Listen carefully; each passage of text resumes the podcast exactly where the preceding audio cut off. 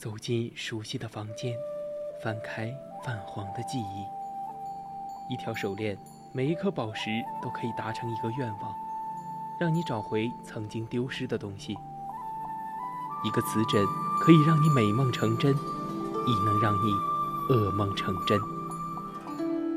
每一件古物都有属于它自己的故事，默然等待千年，只为在此刻相遇。文物客栈，为你讲述每件古物背后的传奇。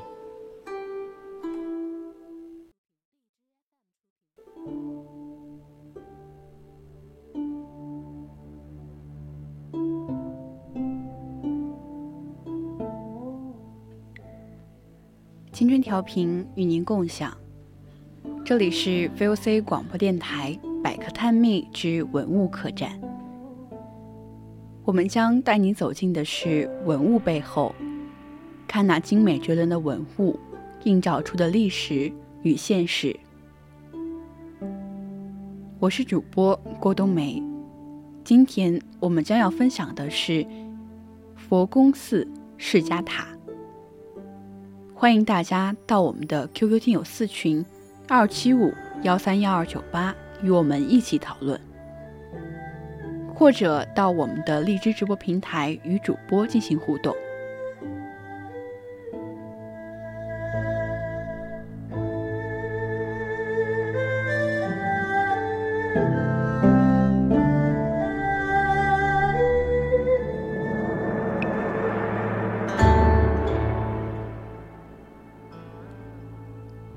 位于山西市宿州市应县的佛宫寺释迦塔。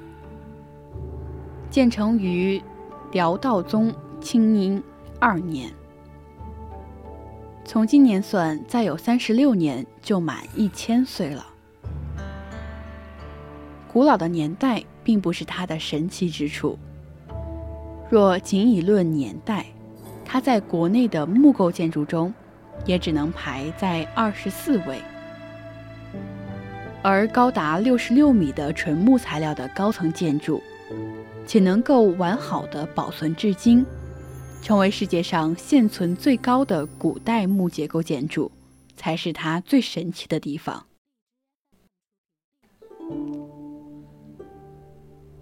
中国历史上有记载的最高木建筑，是一百三十六米高的北魏洛阳宁永塔寺。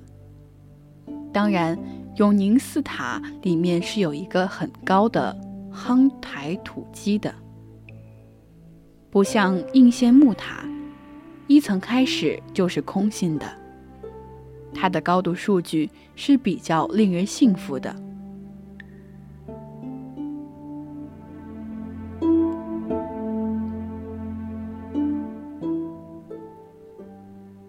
永宁寺的夯土台是怎样的呢？如果您没有概念。看一下西夏王陵就知道了。被称为东方金字塔的西夏王陵，现存的一座座山丘，实际上就是当年王陵墓构建的夯土台基。不难想象，一百三十六米高的木构建筑，是极易遭受到雷火袭击的，如。明代永乐年间，北京故宫的太和殿刚刚修建完第二年就着火了。永宁寺塔坚持了十五年，还是在公元五三四年付之一炬。这么高的建筑，一旦失火，是根本没法扑救的。即便在今天，在这么高的位置就着火，施救起来。仍然是一个巨大的难题。于是，这就引出了关于应县木塔的第一个谜：为什么一千年都没有着火呢？世界上现存的辽塔近百座，但其他都是砖石结构，只有这一座是木结构的。它使用了两千六百吨的木料，所有重量都压在第一层的三十二根木柱子上。一算便知，每根木柱平均负重高达八十多吨。在古时，木塔最多可以容纳一千五百人同时登临。粗略算一下，如果一千五百人在木塔上，每根柱子承受的重量增加约四吨，也就是增加了百分之五的载荷。听起来一千五百人很多，但对于木塔来说，实在是影响不大。但是最近十几年，应县木塔二楼以上是不允许游客登临的，这又是为什么呢？因为它歪了，十塔九歪，可总有它歪的道理吧？比如说比赛斜塔，这座意大利的钟楼，比应县木塔。晚一百二十年建造，可以由于地基不均匀和土层松软的问题，还没建成就发现它歪了。那应县木塔是不是因为地基的问题歪了呢？不是，前天在现场，我们一行人绕着木塔反反复复的观察。一层还是非常正常的，倾斜发生在二层，肉眼可见的歪。应县木塔在建成后近千年的时间里，经历了大大小小四十余次的地震，仅烈度在五度以上的地震就有十几次。木结构建筑对于地震来说，其斗拱的活链接结构受力是一种非常稳定的抗震方案，所以地震对他来说就像挠痒痒，抖一抖身上的灰尘，就继续挺立了。到了一九二六年，军阀冯玉祥攻打西山，在应县一带跟阎锡山的部队爆发战斗。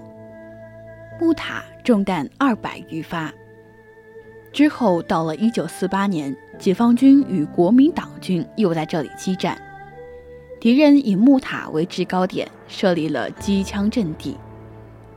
我军炮轰敌人，木塔又被十二发炮弹击中。但是这些都还不是造成木塔歪斜最关键的原因。清朝一位知县。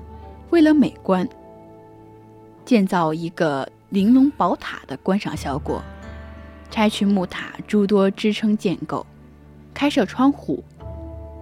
这个不懂结构力学的改造行为，大大降低了木塔的稳定。再加上后来的战争打击及地震等自然因素，导致了如今的倾斜。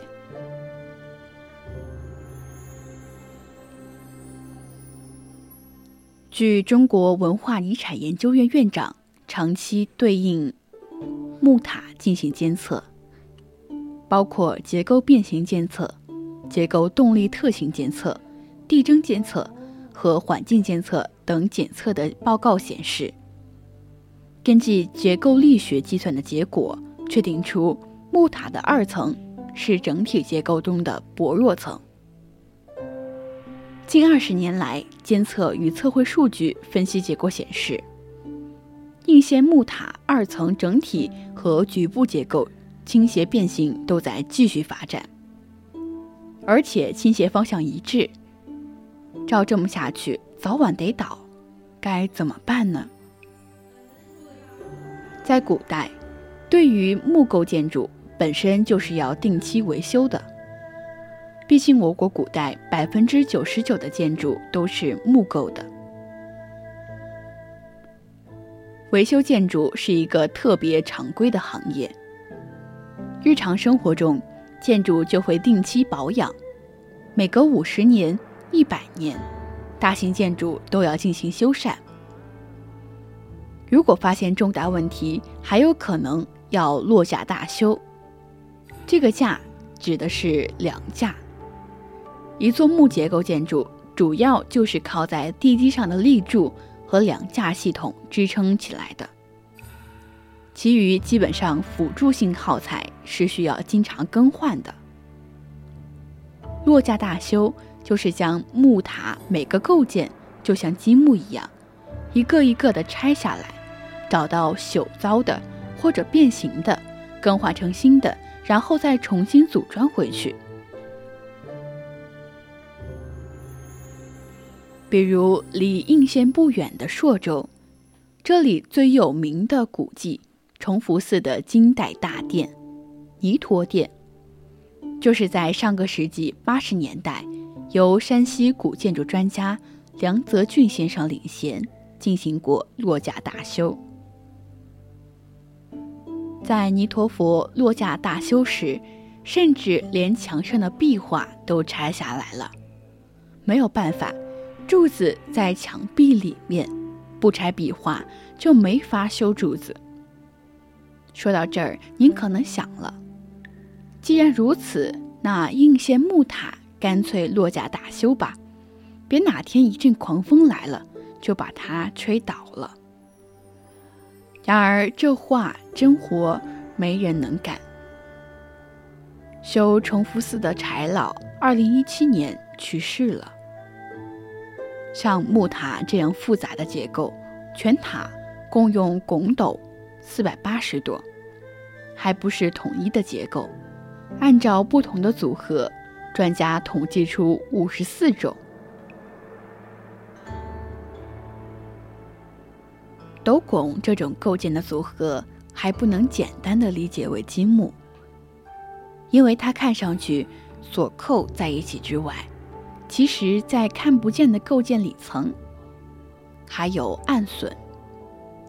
这些损口如果搞不清楚内部构造，强行拆开，必然损坏。有些因为已经几百年了，就算知道结构，也未必能完好的拆开。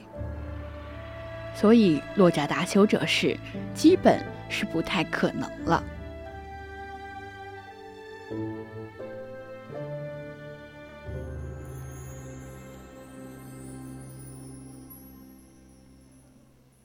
目前木塔采用保守方案，在二层倾斜最严重的地方进行了物理加固，用钢筋和木梁进行支撑和拴拉。当然，木塔也有二十四小时不间断的监测，一旦发现倾斜加速，立即采取物理措施，搭建钢铁的脚架将其扶住再说。木塔千年不倒，地基起着至关重要的作用。匠师们首先用石料砌成深入地下两米、建成后总厚度为六点四米的塔基。石塔基上面有三十二个圆形柱基，分布为三圈，每根承受着八十多吨重量的巨型木柱，就被放置在这些。柱基之上，柱子跟柱子之间再通过木质梁坊进行连接，形成一张八角形的柱网。现在我们去木塔下面仰望木塔，满眼只能看到蓝天白云，以及满天飞翔的沙眼。蓝天就是木塔唯一的背景。中华文化源远流长。在璀璨辉煌的中国文化历史长卷上，佛宫寺饰塔以及其独特的艺术魅力，画上了浓墨重彩、璀璨光芒的一笔。今天的文物客栈就到这里，材料转载自网络。接下来是古人社区，敬请锁定青春调频，我们下期再见。